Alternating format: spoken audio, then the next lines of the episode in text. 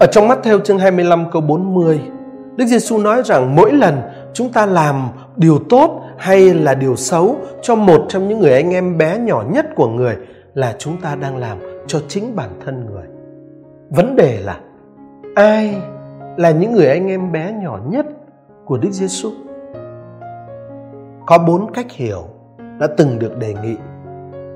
Cách hiểu thứ nhất nói rằng mọi người, nhất là những người bị bỏ rơi hơn cả, đều là anh em bé nhỏ nhất của Chúa Giêsu và điều gì chúng ta làm cho bất cứ ai cũng là làm cho Chúa Giêsu.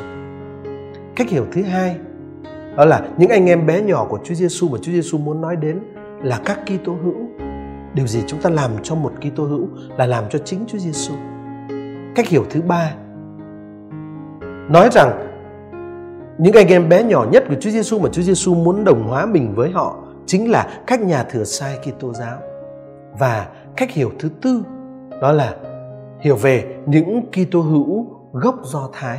Khi Chúa Giêsu nói những gì anh em làm cho một trong những anh em bé nhỏ nhất của ta đây là làm cho chính ta, tức là người muốn nói những gì chúng ta làm cho một người Kitô hữu gốc Do Thái. Cách hiểu cuối cùng này xuất phát từ cái lối giải thích hạn từ anh em theo nghĩa chủng tộc. Cách giải thích thứ hai và cách giải thích thứ ba là cách hiểu về các Kitô hữu hoặc các thừa sai Kitô giáo thực ra không khác nhau bao nhiêu. Bởi vì trong thực tế, sự phân biệt hay tập hợp các Kitô hữu và các thừa sai Kitô giáo là sự phân biệt không cần thiết. Đơn giản là bởi vì mọi Kitô hữu đều là thừa sai và mọi thừa sai đều là tín hữu. Điều đáng ghi nhận là cách nói của Chúa Giêsu ở trong ờ, tin mừng Matthew, anh em của tôi thường không quy chiếu về tất cả mọi người trong nhân loại cho bằng quy chiếu về các anh chị em ở trong cộng đoàn Kitô hữu.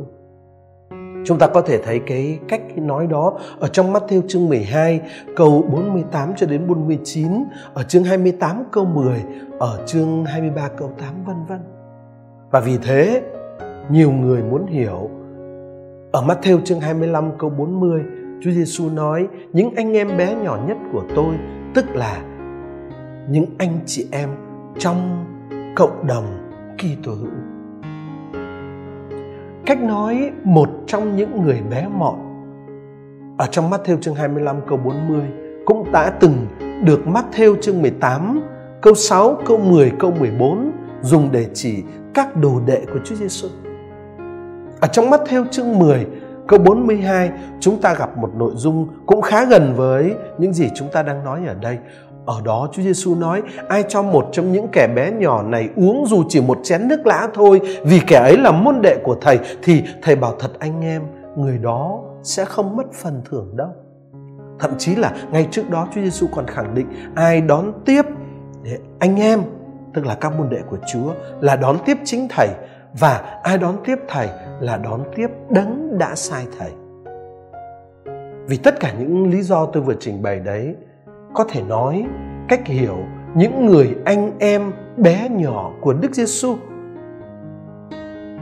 Khi Chúa Giêsu nói, ai làm điều tốt, điều xấu cho những người anh em bé nhỏ của Ngài đấy cách hiểu những người anh em bé nhỏ của Đức Giêsu ở đây theo nghĩa là tất cả các Kitô hữu và là mỗi người Kitô hữu có lẽ là cách hiểu hợp lý nhất.